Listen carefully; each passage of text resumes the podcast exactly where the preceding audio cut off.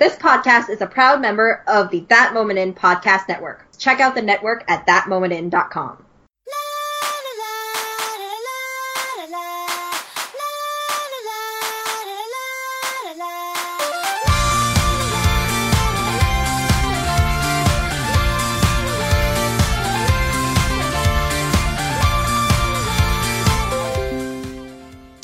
And we're back. Uh, you, of course, are still listening to the Asian Cinema Film Club. If you haven't done already, uh, as we said in the first half, you know, please do hit the like and subscribe buttons on Podomatic or iTunes, Spotify, wherever you happen to be leaving to us. And, you know, leave us some feedback. Let us know what you think of the show. Uh, you can also connect with us on both on Facebook and on Twitter. Uh, we always love to hear from yourselves. And uh, we're also on Instagram as well, where we post fun clips and screenshots from uh, Asian cinema. So definitely uh, let us know and uh, get involved with the show. We always uh, love to hear your feedback. So um, tonight we are, of course, though talking about The Wailing. This is a film which is, I think, it's already become a bit of a cult favourite in, especially in circles of, of the Asian cinema fans uh, since it's come out. And for one reason or another, it's taken me till now to watch it. Um, for those not obviously familiar with the film, uh, it basically is a South Korean horror film directed by Na Hong Jin, uh, released in oh when was this released, Stephen?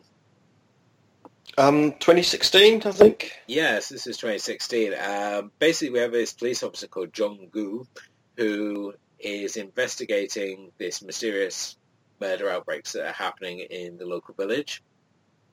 Um, and from there, he gets caught up in this whole situation we're involving ghosts and demons and all sorts of uh, manner of weird and wonderful things which we will be getting into. So um, I'm going to say there will be some spoilers throughout this podcast. We will try and limit them where we can, but I think to really get into it, we are going to have to spoil some things. So if you haven't watched it already, you know, please, you know, go out, watch it, and then come back to this, or, uh, you know, risk uh, having something spoiled for yourself. But this, I sort of opening thoughts on this one. I mean, are we going into this? I mean, you two both obviously it before. Were you going into this sort of repeat viewing as fans, or was it sort of one of the things you were sort of like one and done with it?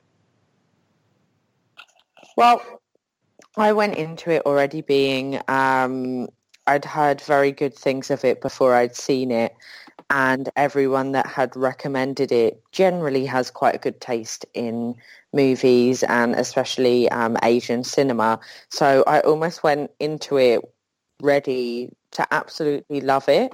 Uh, the only thing that put me off at first was probably the runtime because, uh, you know, especially for a horror film, I find that running over an hour and a half, they can struggle to become something quite um, quite good. But actually, The Wailing is one film that I felt that it didn't drag at all which I was surprised at.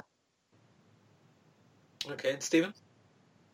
Yeah, so I when I first came to it, I think a few people over on Eastern Kicks had sort of said, "Oh, the wailing, the wailing, you need to check that out." But it wasn't. Um, it wasn't huge. Uh, I guess I was I was fairly early to the party. Um, now, two things. One is, you know, I'm quite well documented in that I hate films that run over 90 minutes, or don't hate, but to earn even two hours, you've got to be darn good. And to earn 156 minutes is something. And that one thing I will say is that I watched it, and then I had to write a review about it as soon as it had finished. That's how much I was impressed by it. It just it just inspired me. And that very rarely happens. Normally I wait for a couple of days and chew on it a bit or might write some notes, but nothing. But I literally wrote the review within moments of it coming down because it just impressed me so much. And then watching again this time, I felt validated. Okay. Um, certainly, I mean, this is, film is from the same director of The Chaser and The Yellow Sea.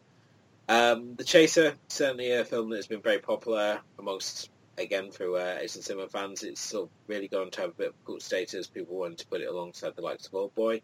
Um, the Yellow Sea, not so much. It seems sort of like came out and then sort, sort of sunk beneath the surface, and now The Wailing. Again, this is sort of film that a lot of people are wanting to talk about. I think the fact it's on Netflix has certainly helped it get a lot more recognition. especially being an Asian cinema title. I think now when I look at Netflix and I see they're just really pushing like a lot of Asian drama, they're, put, they're picking up a lot of uh, films as well, uh, one of which we will be talking about in our next episode, but we'll talk about that a bit later. And certainly with the Wailing, I think it's it's such a, a brave choice for a company like Netflix pick up because it's not a straightforward horror. This is one that you really got to sort of put some thought into, and it really takes its time to get going, uh, to say the least. I mean, this is you get sort of hints and splashes of bits and pieces in that first hour, but it's really once we get into the second hour that things sort of get going for this this film. Um, I mean, did, you sort of struggle at all with that opening hour at all, was it just sort of like you were hooked straight from the beginning?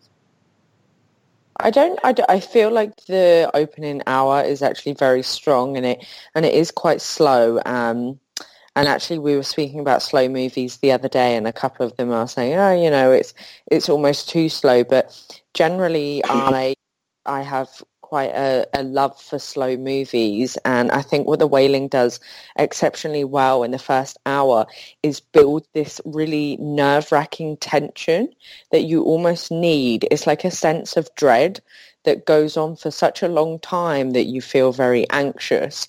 And I think then by the time that you've gotten past that hour, you you know that something is coming um, and you've kind of been set up in a very slow way to feel even more anxious than if it was just kind of happening immediately. Um, I think that's something that the wailing does so well is just brings that tension to the film. Um, and I think that's one of the aspects of it that I enjoyed the most is that I felt very anxious and almost quite distressed because nothing was happening. But at the same time it is it just is taking a long time to fully play out. I don't know what you guys thought about the about the slow build so so for me actually the, so the opening of the film it reminded me a lot of um, Memories of Murder. So I thought, oh, because I didn't know it was a horror film when I first saw it. So I thought, oh, this is going to be a, a sort of a serial killer film or something like that in backwards Korea, and it, and it felt very much like that. And but then, but then it became, is it a, a is it a serial killer film? Is it a film about some kind of infection that's going on? Is it a film about ghosts? Is it a film about a real, just a murderous man who's living in the woods? Or is it eventually going to be some kind of treatise on the various conflicts of different religions that happen in Korea. And I, I, I, didn't really think it was slow. I just thought it was exploring lots of different places, and that's sort of the ride I went on. Um, in, in, almost a, almost a classic Korean cinema way, you know, it genre shifted quite a lot, but it, I just I, I was hooked all the way along, where I was being pointed in these different directions. Yeah, I think. I mean, when I first came to this, I thought going into this, this was a ghost story. Um, certainly, the name would seem to indicate. You know, it, it sounds like something that we, you would call a ghost story. And instead, I mean, we've got we go in. We've got introduced obviously to this police officer we're following, uh, Jong Gu. Um, I love the fact he's cool. He knows he's going to attend a murder, but you know, he makes time for breakfast before he goes to attend a murder scene. I'm thinking, I don't know if that's police procedure or not, but surely you get your breakfast in doesn't take priority over attending scene. But um, and then we obviously once we've got that that really bloody Maddie uh, scene, and this is something I really love about the film. All the murder scenes in it, they're very, they're almost like artistic. Just the sheer amount of splatter that's actually included. I mean, you've got whole rooms that are basically painting crimson in, in moments of this film, and there's certainly the aftermath of some of these murders that take place in the film. A lot of them we don't actually see; they're just we catch the aftermath of, and they're just they're very pretty to look at. Um, and from this scene, we're now going to a strange Japanese man in the woods with glowing red eyes, which is again very creepy, uh, eating a deer. And I wasn't sure what the sort of climate is between Korea and Japan, and whether it's like Japan and Hong Kong, where it's always like the evil Japanese. I mean, how do Korean audiences tend to view the Japanese? Okay, so I guess this is one for me, right? I know so, Zoe wants to jump in with political uh, thought, then she's more than welcome. so, okay, so the Japanese, you could pretty much by default say any country in Asia hates the Japanese because of what they were like pre-World War II. So they're very imperialistic, took over lots of countries, and I mean Korea has a storied history of trying to protect itself from uh, the Chinese and so on, but the Japanese especially. And during the um, during the Second World War, Korea was um, invaded and taken over by Japan. So Korea are very, very anti-Japanese. So this, again, is another interesting film thing was sorry, get my teeth back in. An interesting thing the film was doing is making you think, are all the Koreans blaming the Japanese fella because he's a Japanese fella? And they don't like Japanese people. They don't like strangers. They don't, especially don't like the Japanese. Or is actually there's something to it. So it, it's it's it, again, it's these layers in this movie. It's, it's using sort of socio-economic, socio-political ideas to make you think, oh, maybe there isn't something going on here that's supernatural, or maybe there is. So yeah, so basically, in Korea, Japanese bad. Although ironically, they do love Japanese culture, their modern pop culture. So go figure. That's certainly a uh, unique a unique blend blend of uh, opinion. Then, if you obviously like Japan for one thing, but hate them for something else completely. But um, I think I think it's a generational thing, isn't it? So if you grew up with memories of the Second World War, or your parents did at the very least, then you'll have a very different view of Japanese people than people who are like two generations, three generations on from there, who only know Japanese people from fun adverts and catchy pop music. So. Um, I mean, certainly another aspect of this film is that, that really caught me off guard is the fact that so much of it is reliant on sort of old traditions and old customs. I mean, the the actual the officer, I mean, he gets involved with like a the local shaman, and there's obviously scenes of them trying to perform like an almost sort of like exorcism on uh, his daughter, who he believes has been possessed um, as and has got this sort of disease that's causing everyone to go sort of crazy. So it kind of surprised me the fact there's so much mysticism in this film, and I wouldn't expect it, especially from a Korean film. Um, normally, I would sort of associate if we're doing like mysticism, it would be something like Hong Kong um, or to an extent, so like Japanese cinema. But I've never seen mysticism play such a strong part as it does in this film. Um, I mean, how do we all find the sort of mystical sort of elements of this? I mean, there is a scene where we obviously have the exorcism sort of sequence, and there's lots of uh, singing and dancing around and uh, other interesting things going on there. Yeah, it's not a good place for a chicken, is it? Um, so I'll just give the I'll give the facts, right, and then I'll let I'll, I'll sort of respond as uh, how it get, got to us viscerally. Um, so Korea has a really interesting um, makeup of religions. So whereas you can look at other countries in Asia and you can say, yeah, that's a Buddhist country or Japanese is Shinto and things like that, Korea has this sort of three opposing religions. So Buddhism obviously has its place there, um, and that that that's, has its that kind of backs up the society with a Confucian-based society, but just like in Africa, the old Catholics got in there, and um, Catholicism is also very very big. Um, that's why if you go to America and you go to any large city in America, you see these gigantic churches with Korean writing on the side because the Korean Roman Catholic Church is a big deal. So it's about a third are Roman Catholics, third are Buddhists, but a third and maybe more do not prescribe to a religion because they believe in animism and shamanism, which is what's displayed in this movie. So I thought that was fascinating because it did it drew on all those levels because we have the priest, don't we, who we haven't spoken about yet, who's representing that that element of um, Korean religion.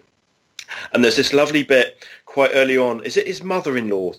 I think he's, I think it's the mother of his wife, isn't it? Of the policeman's yeah. wife says, yeah. "Oh, I'm I'm going to get a shaman in." And you thought in any other movie, the policeman would have go, "Oh, don't be silly. You don't get a shaman in. That's old school." He just said, "Yeah, all right."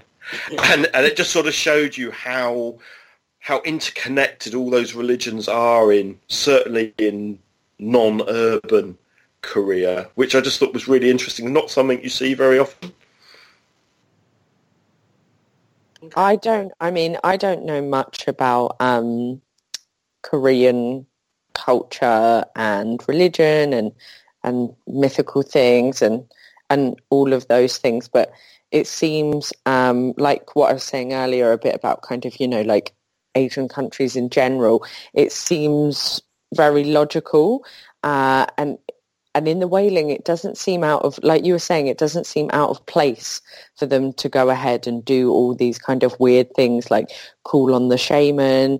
Um, it's it's not something that I was like, oh, well, that's a bit weird that they're doing that. It almost felt like that would be the most logical thing to do. I mean, if the film was set in like London, of course, if you called a shaman, it would be like, okay, you know, no one, no one would understand what's going on. It wouldn't make any sense. But I do really feel like, and maybe it's coming from a, a Western viewpoint of Asian countries, which it could completely be a very ignorant kind of uneducated view, but I feel like, you know, they are a lot more religious and they even if they don't, like you said, Stephen, necessarily not all of them do play into that. It seems like that's what I would think that they would be doing in that kind of situation. So when they do go ahead and, and call the shaman and do all the strange ritual and things, it, it seemed to be logical for the situation they were in and also, you know,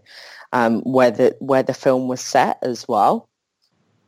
Yeah, and, and I just thought I just thought the whole ritual that that that shaman scene, the main shaman scene, was just amazing. I just put the volume up high and sort of there's drums and there's noise and there's all the colours and the smoke and the drumming and then chickens getting there next. You know, there's a bit of voodoo going on there, I suppose, in that in that kind in the in that in the animistic style. But I just I just thought that was an astonishing bit of cinema, and it's the bit in the film I wish I could see in a real cinema, not just on my TV.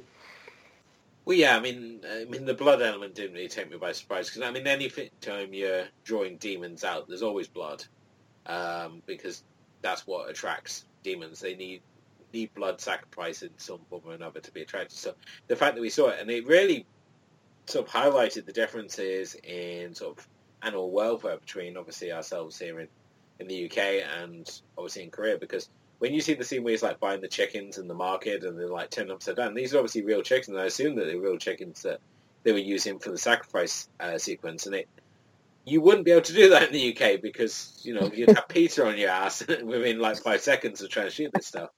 And again, we saw an old boy where he's eating the squid, and obviously to Korean audiences about putting across the fact that he's been in isolation for so long and he's become feral to an extent, whereas to Britain, it seems like this real shocking moment. It's all like, oh my god, he's in this, and the tentacles are going over his face, and we completely miss out. We completely lose the point and focus of it. So, I mean, do you remember when Kim Ki-duk's is it the Isle came out, and there's a little bit of fish is being cut up, and that was like on a tartar. There was a huge furore. Oh my god, you can't show real fish being cut, something like that. So I, I don't, I don't know if they were real chickens, but they look pretty real to me. I mean, I, I, I can't imagine. I mean, it's it's a, it's a I suppose I'm going to get us the wrath of PETA on our show now by saying, but it is a chicken. I mean, it's not like you know, it's not like an endangered species. It's an animal bred for for slaughter. Um, well, so, so like I eat chicken not every day, but nearly every other day, and you know, you have to accept that every chicken that you eat is kind of you know killed not that nicely anyway and yeah, I mean, as a, we're going to get into the whole chicken preparation discussion now. Um, yeah, I mean, it's certainly the way that these chickens are executed is a legitimate way which you can obviously uh, you can prep chickens. But it's not like they're doing anything particularly cruel, even though it does look very cinematically. It looks very sort of aggressive and very sort of brutal, but it is, as I said, it it is um, one method you can obviously use, and I would certainly expect certainly in the more rural places to be the way. But I want to know how they actually explained it to the actor playing the shaman. I can't remember the name of the actor, but um, just how they talked for the sequence. It's like, oh yeah, you're going to be, you know, cutting heads off chickens, and you're going to be spitting blood on blades, and it's going to be this whole crazy sequence that you're going to be uh, carrying out there because it he seemed like know what he was doing. I it certainly put across to myself that he knew what he was doing. So I just really wanted to be. Wish I could have been there for the, uh, the discussion for planning that sequence, especially. But Um, but don't So, so, so yeah, so that's that's Hwang Jung Min, who's actually a really famous Korean actor. He's a real, you know, he's he's, he's been a lot of the top box office films um, over the last 10, 15 years, and I think he might, if he saw, um, so he's in um, a Bittersweet Life and um, oh, let's have a think, some others. Um, Ode to My Father, Veteran, A Violent Prosecutor, all big top level things. So, so it's quite a risky part for him, I think, to play for a for for a fairly mainstream actor. Yeah. And what did we obviously think of the our main sort of hero of sorts, our, our cop, um, played by Kwak Do Won? Because he comes across when he's first introduced, he's going to be like this comedic sort of element, this bumbling sort of cop, but there's so much of the time that it's like played completely straight face. So I mean, how do we sort of take uh, the character of Jong Gu? I love him. He's so cute. He really is, and I think um, I think it's at the beginning the the scene where he's sat with his daughter. Uh, I can't remember what they're looking at, um, but he sat there with her, and he he seems like a. I I remember the first time I saw it. I always thought he just seemed so genuine as a father that truly because I mean in a lot in a lot of films you often um, you know, are given a character and they're, they're kind of a bit useless and they're a bit kind of like maybe not that genuine and, and you don't kind of get behind them very much. And I felt when I saw that scene, I was like, oh, I was like, he, he seems so nice and so sweet. And, you know, he's not kind of like this tough, powerful cop. cop. He is kind of a bit, a bit kind of like, you know, he's a dad, he's a bit nerdy, he's not really kind of, what you would expect of of a big strong cop guy i suppose but i think it makes him feel a lot more real and a lot more genuine and you can kind of connect with his character on a on a on a better level. Um, and i felt through the whole film you know I c- kind of could feel his emotions and how he's feeling towards his daughter and you know everything he did was just just to get the best output for her. So I liked him. He's cute. Yeah, I mean, I- originally thought when I first saw him, I thought, oh my god, it's like discount Song Kang Ho. I mean, looks like him. He's like a cheap version of him.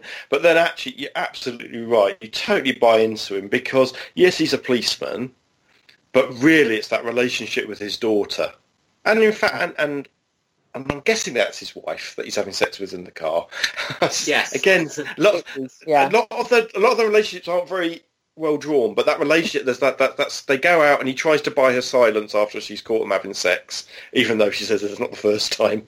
and, uh, and and and and there's like an honesty there between the two and a real relationship there, and that really worked for me because when she becomes the centre of the threat later on, you didn't feel, oh, he's going to do the right thing by the law because he's a policeman or a good career man or for his wife or the other people. It's core about that relationship between him and his daughter, which is corrupted really early on in the film, although we don't necessarily know. And so, yeah, he's really sympathetic, but he's not your traditional bleeding man, is he? No, and I mean, I, I do wonder where the other cops were because we know he- he's not the only cop out here in the sticks.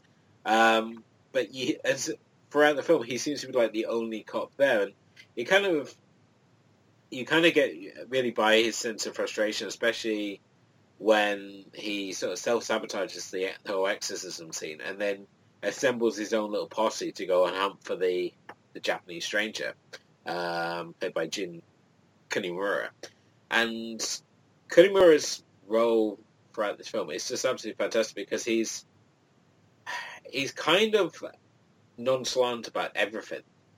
Uh, the fact that he's been accused of these things, the fact that he's being caught down the woods, like uh, engaging in these like, very sort of primal acts, and he's very nonchalant like the whole way through the film until we get that big sort of reveal at the end. Um, so, I mean, how what did we obviously feel? I mean, obviously when with his sort of like progression as and how he sort of like uh, handles this this sort of case, and especially in his interactions with uh, with this Japanese stranger, the fact that you know he's trying to get some sort of reaction from this stranger, and he just he's constantly just getting knocked back. He's not getting the reaction he wants. He's not getting any sort of confession or acknowledgement of uh, being the one responsible for this. So. Well, yeah, I mean, he goes off and basically does vigilante justice, doesn't he? Because I know, and as, they screw as it a, up. As a policeman, yeah, absolutely, they screw it up. Um, but because they're out of the sticks, you don't feel normal rules are applying here. Because there does seem to be a lot of policemen, are sort of their equivalent of the FBI turn up at the beginning, don't they? And they sort of all kind of lose interest. And it's just the guys that are basically bumbling around back, backwards policemen, and they say, you know what, let's just go and beat the guy up and, and then kill somebody else altogether. it's, it's just, it's wonderfully bumbly. Yeah, I mean, you obviously have the scene where they fight what I assume was supposed to be a zombie, um, and which was fun just to see someone get a rake in the head. I think that was a new one for myself. Um, and they're chasing, chasing this stranger for the woods, and they they lose him somehow. Six guys managed to lose one Japanese guy in the woods, um, only to then hit him with the car on the way home, which I thought was so stupid. Um, you know what I kind of I kind of, although it, it, I mean, I completely agree. It's it's very bumbly, um, and at times I was like, oh, they they clearly have no idea. I actually think a lot of it comes from their fear.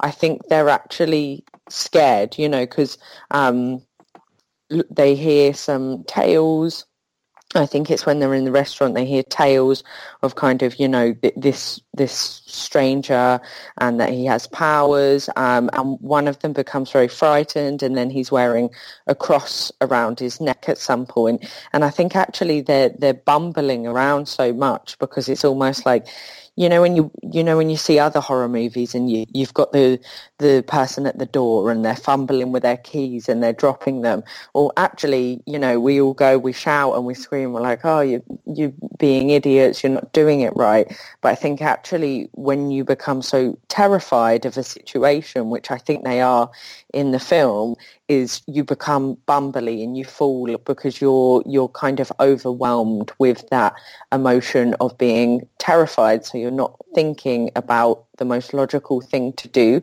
and therefore you end up bumbling around. And for me anyway i think in the wailing that's what came across to me that okay maybe they're not the most strategic people in the world. Um, However, I think it comes from their their sense of true fear of the situation that's at hand, and that's why they end up bumbling around so much.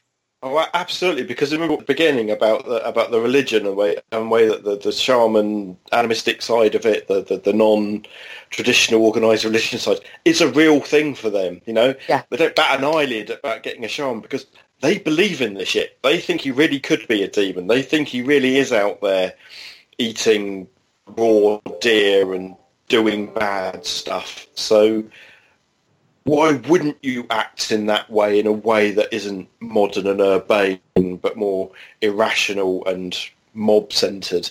And I think that's, again, I think it's the strength of the film. No one sits there and says, oh, don't be silly, that's ridiculous, that wouldn't happen in the real world. They, you know, these, these guys don't question their belief yeah. in, in what could possibly be going on. I think that's the greatest thing is that every single thing, it's not like, you know, all those other movies where you're like, oh, here we go again. Just fallen over in the woods, you know, for fuck's sake. And you get really frustrated, which, I mean, I do it all the time, even though I, I am the clumsiest person when there's nothing terrifying happening. Um, but in this film, it, it just seems genuine. Like you, you feel scared for them. And then you're like, yeah, well, I completely understand why just like, you know, running amok being like, like you said, that scene in the woods when they're trying to catch the guy. It's, it's almost funny in one sense, but at the same time, it's like you're laughing because you're scared of what's going to happen. So. Not as funny though as the guy who said, oh, I'm going to get struck by lightning and get struck by lightning one second later. which is which is a bizarrely comedic bit of the film with this. yeah, I like that they added um, like random funny bits. I mean, there was that was very not? strange. And then the guy died. I mean, it wasn't as if yeah, no, it was, it was quite serious in the end. it was, it was, but it was hilarious how it happened, and and physically impossible in terms of physics for him to be struck by lightning where he was. But I guess that was kind of the point, you know, and that's what took them to the hospital to find another guy who was infected. Blah blah blah. Cool. Um, I think I think we're I, I, I don't know if there's anything else in the sort of main meat of this this film, but um, I think we should just now talk about the finale. What do you think? Yes. Okay. Um, now, once we get to the end of this film, I mean, this film just we have these obviously hints of mysticism throughout, and then we get to the end, and it's sort of like all sort of traditional logic goes out the window, and they just really go down this mythical path. Um, did you feel kind of cheated in any way? The fact that the outcome is one that's based in mysticism rather than sort of traditional science, so to speak. Um, no, I didn't actually. I think that the outcome makes sense, and I, I, I mean, I don't think I didn't see it coming. Actually, I didn't. You know, because the whole way through the film were shown that it is the stranger, and there are kind of like small breadcrumbs lof- left along the way um, to insist that it is the daughter um, that's kind of the possessed one. So, you know, like there's the shoe that's found at the beginning of the film. Um, so there's those breadcrumbs, but I think at the same time is you almost get dragged into um, the the hope that you don't want it to be her. Yeah. Um, and that you don't want her to be because you see how hard he's fighting to rescue her from the threat of the stranger. And so you're kind of like very emotionally invested and in the back of your mind you feel like you know that it could be her and there's definitely something you know she's either going to die with the possess you know something's happening to her. But i think as well you're kind of like oh okay you know maybe it won't. Maybe he's going to save the day because he's tried so hard and then when it comes i still think it has a bit of a shock factor to it. And obviously everything that she does in those parts kind of add to it. But for me i still felt that, that i was still kind of like oh no. I was like this was not the outcome i wanted. I remember when I watched it the first time, and I had to go off to the internet, right, for the first time since I saw Donnie Darko to try and work out actually what was going on, because I thought, well, that didn't happen. Because actually, it's incredibly straightforward, and I was thinking, no, I've missed something because everything you've said in this film, director, you've just you've just given to us. You weren't lying to us at any step of the way. You've given us, you know, the, the Japanese guy's a devil. The the shaman's in league with him. That mysterious girl is actually for the force of good, but you've got to have faith in her and stuff like that. The little girl is possessed. Now, all these things were as they said they were, and um, I found that really refreshing. Normally, there's a twist, isn't there? And this time, Yeah. the twist was there ain't no twist, ain't no happy ending. Yeah, yeah, exactly. It wasn't. It wasn't necessarily that it was like a big reveal. You know, it was like the mother-in-law or someone random. It was you. You knew it was coming. You didn't want it to come, so you kind of pushed it back. And then it was like it was just kind of like a a really. I found it a bit sad. You know. Oh, It it's was terribly sad at the end, isn't it? like- yeah, very sad. Uh, but you know, but they didn't lie. You know, the, the Japanese fella in the first, no, the second. So he opens the film, doesn't he? But then we see the scene where he sort of comes up to the camera quite early on, and the red eyes are showing, Yeah. which Elwood mentioned at the beginning. That's it. He's told us within five minutes of the film starting exactly what's going on. Um, and, and he's never really tried to fake us out on that. It's just we've allowed ourselves to be slightly diverted by other things. And and but yeah, I I agree. I mean, it, it's it's that kind of dark ending that very few Western films ever actually go for. Um, I'm thinking maybe The Mist is probably the, the, the, the classic example of a Western film that that stays dark and goes even darker at the end, and I think that's what this film does. Um, yeah, I mean, you could obviously say The Mist. I mean, I mean, personally for myself, I never felt The Mist and the ending it went with. I would much prefer that it went with the alternate ending, which is like the, the world of Mist. Um, and they, it ends like the, the novella and just they driving off into the mist looking for like some form of salvation. And I think just I've been here just like when you were saying that, just trying to wrap my brain. It's the only one I can think of personally that was kind of like dark all the way through, and that's Requiem for a Dream. But even that starts off light and it, it goes darker. Uh, goes goes really goes. I don't know. um, and then and again, outside that is what what do we go with? Oh, like Rob Zombie's House of a Thousand Corpses because you know the bad guys are winning that one, uh, and everyone's kind of screwed from the beginning. But I did obviously question, like, was the shaman always in league with the devil, or was it, um, so was it like a switching point, such as like when his car's been pelted with all the moths? Um, was that when he was sort of like then in league with the devil? Was um, I just could never see when why he would make all this effort to like perform the exorcism, especially when it's clearly shown as affecting uh, this Japanese stranger. Uh, this this sort of ceremony the performance, you think, oh, it's you know, if they'd gone through with it, it would have solved everything. Um, so the fact he was then ultimately seen as being in league with uh, with I suppose the bad guy in this piece uh, made me really sort of a little. I don't know. I just didn't didn't particularly buy it, and well, it all depends. It all depends if you believe in what Moo-myung's saying, isn't it? I mean, her, your your belief in her, the the, the, the no name girl character. Um, if you, if you believe in her and her story, then the, she's in league with you know the shaman's in league with the devil, and blah blah blah. And and and that's a, again, there's a bit of a bit of Christianity isn't it? So you've got to wait till the cocks crowed three times before going back. I mean, that's just classic Christian Bible stuff. so so so that that's the thing. Or so did did she make the moths come and drive the shaman back to town to give um, our hero a chance at rescuing his daughter, or was that the demon bringing him back and actually taking him over? There's, there's, there's, although although I just say it was all straightforward, I think there are still lots of questions in there yeah. that um, which, which, makes it eminently rewatchable. Well, and. I've got to be honest with you, I'm not much clearer the second time round.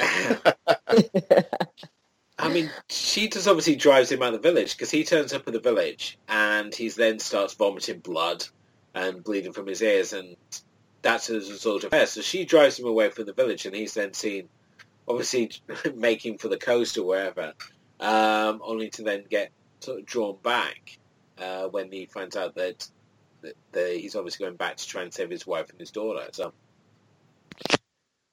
I don't know. It just, as I said, I, I, I, mean, I was confused when I was watching it. I'm still trying to figure out what's going on now. Um, the fact it's like two and a half hours long does put me off a little bit in wanting to go back and revisit this one again to try and figure it out. So I've sort of pieced together best I can from like Wikipedia and various sort theory pages. So I, I do quite like a movie though that leaves questions because I think, uh, like you said, Stephen, it, it means that you can actually although yeah i do agree it's um you got to have the time for this one to to go back and revisit it but i think it it's a good chance to revisit it because you're gonna maybe maybe you might not get all the answers to the questions but it gives you something to think and and i agree there was a, a few things that left me a bit confused but i quite liked it because i think i mean I don't particularly like films that are super, super ambiguous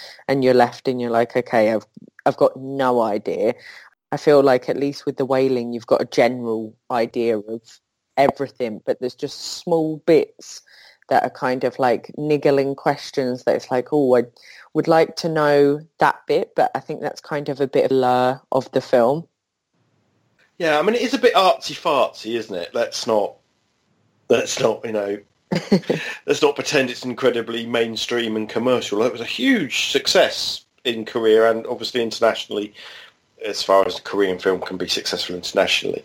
But um, I, I, think I think you can. I think there's a straight line that I can see in there, and there's this lovely stuff going around. But it is, it's not a film that I would necessarily get people I work with to watch. It's not straightforward enough. It, you know, it, it needs not that the people I work with are not smart enough to work it out, but it's not. Uh, it's not necessarily a, a film you give to a horror buff necessarily. Yeah, that yeah. um, because it's not it's not following all the normal tropes and lines. It makes you think about it. It's talking about a lot of things that none of us understand, like religion and things like that. Well, not that we don't understand religion, but yeah. you know, a, a, very specific from a Korean circumstance. I, but I just think, for me, it's a game changer in Korean horror movies because I like a Korean horror movie, but let's face it, it's been a, it was been a rough few years until this and the uh, Train to Busan came out, they were all very much the same. You know, oh, there's a long-haired ghost girl, and someone's done something wrong, and oh, oh, look, oh, it's all about revenge or something like that. And it was all very samey. And this has just said, actually, I'm going to take this a demonic, a demonic possession story, plonk it somewhere where you don't expect to see it, and just make a real filmy film about it, not necessarily a genre piece. Further viewing, I have no idea what to pair this with. So, Stephen, did, was there anything that you could pair this with at all?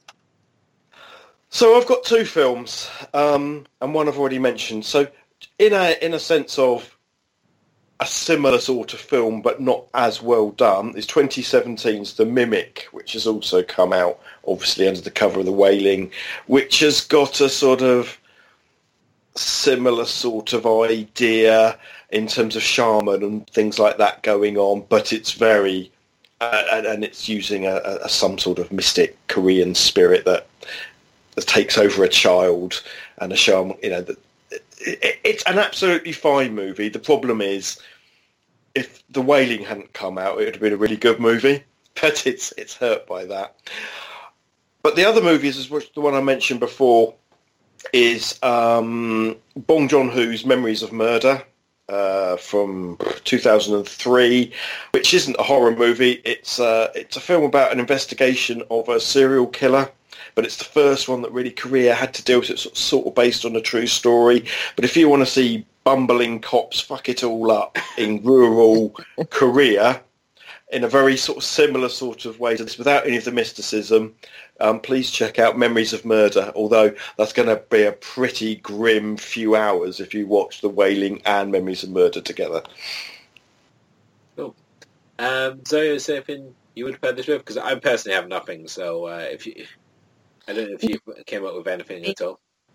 The only two things that, well, not two things, maybe just the one that that would spring to mind maybe immediately, but it's it's probably a lot more brutal and it's got far more action. So maybe it could offset the long, slow story of the wailing would probably be I Saw the Devil.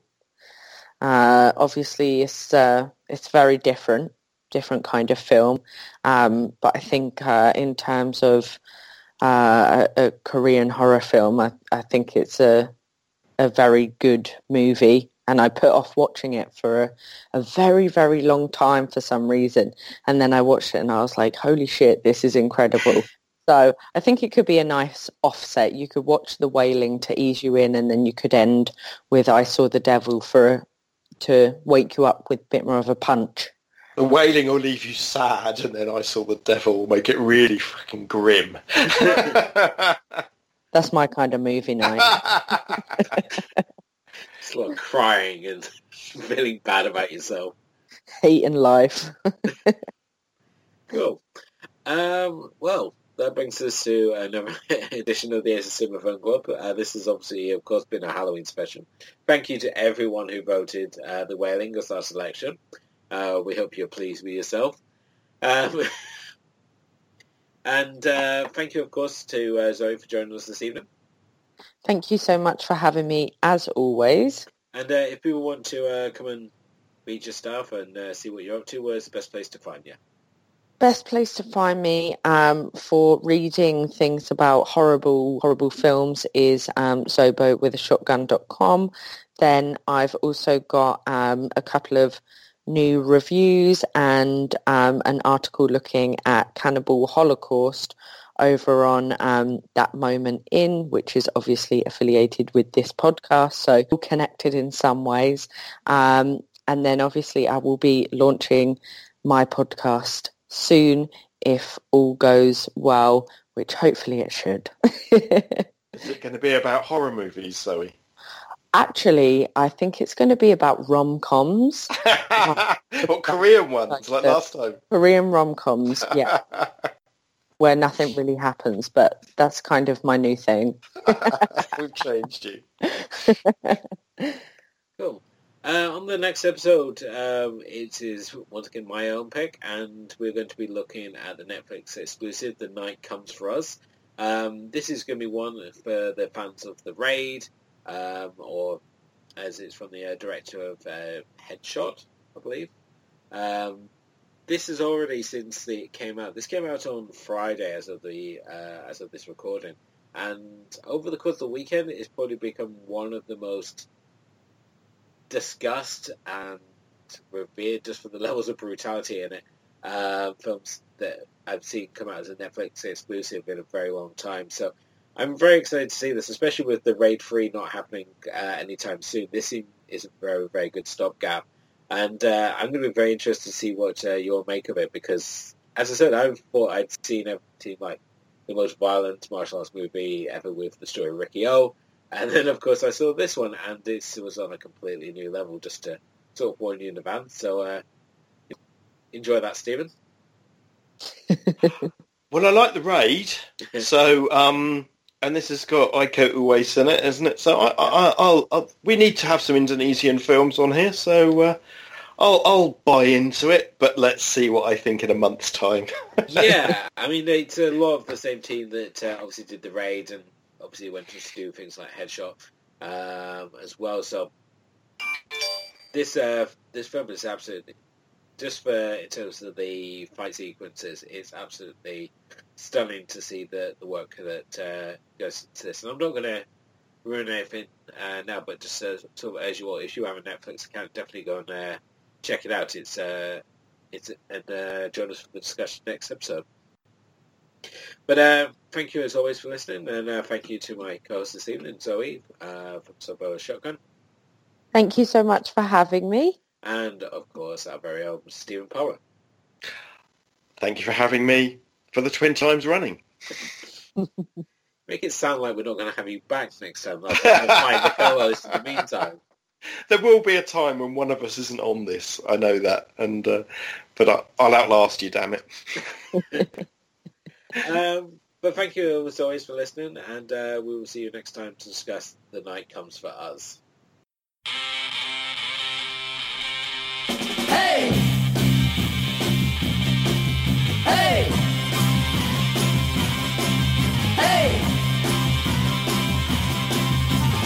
昨日の恋は忘れて昨日のあの子は忘れて踊り続けていたい。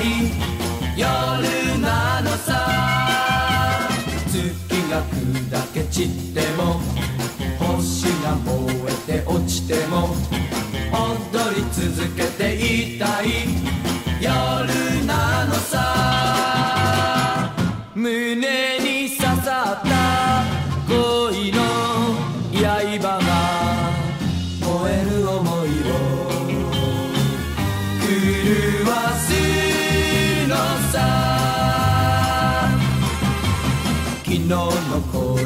忘れて昨日のあの子は忘れて踊り続けていたい。